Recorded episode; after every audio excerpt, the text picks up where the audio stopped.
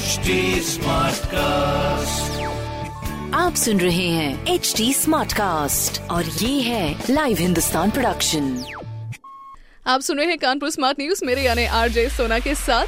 And Kanpur की सारी smart खबरें इस हफ़्ते मैं आपको बताने वाली हूँ। तो सबसे पहले कानपुर मेट्रो की खबर बताने से मैं आपको शुरुआत करूँगी, जहाँ पर कानपुर मेट्रो हर रोज अपने यात्रियों को एक नई सुविधा देकर उनकी यात्रा और सुगम बनाने की पूरी कोशिश कर रही है। इसी के चलते अब आप मोबाइल एप्लीकेशन के ज़रिए मेट्रो टिकट खरीद सकते हैं। इस ऐप में ही आपको क्यूआर कोड मिलेगा, जिससे आप ऑनलाइन पेमेंट भी कर सकते हैं। ये सबसे बड़ी सुविधा है जो कि कानपुर मेट्रो अभी दे रहा है हमें।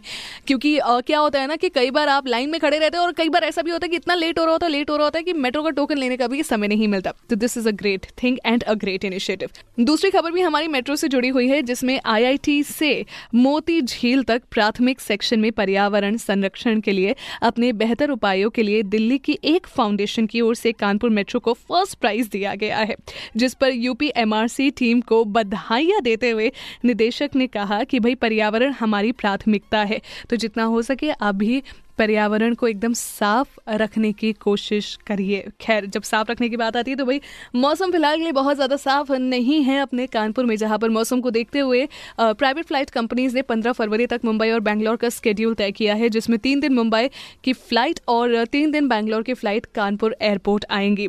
ऐसे मौसम में प्लीज़ मेक श्योर कि आप ज़्यादा से ज़्यादा घर पे हैं एंड अगर आप बाहर भी हो तो सारे नेसेसरी प्रिकॉशंस मेक श्योर करिए कि आप ले रहे हैं।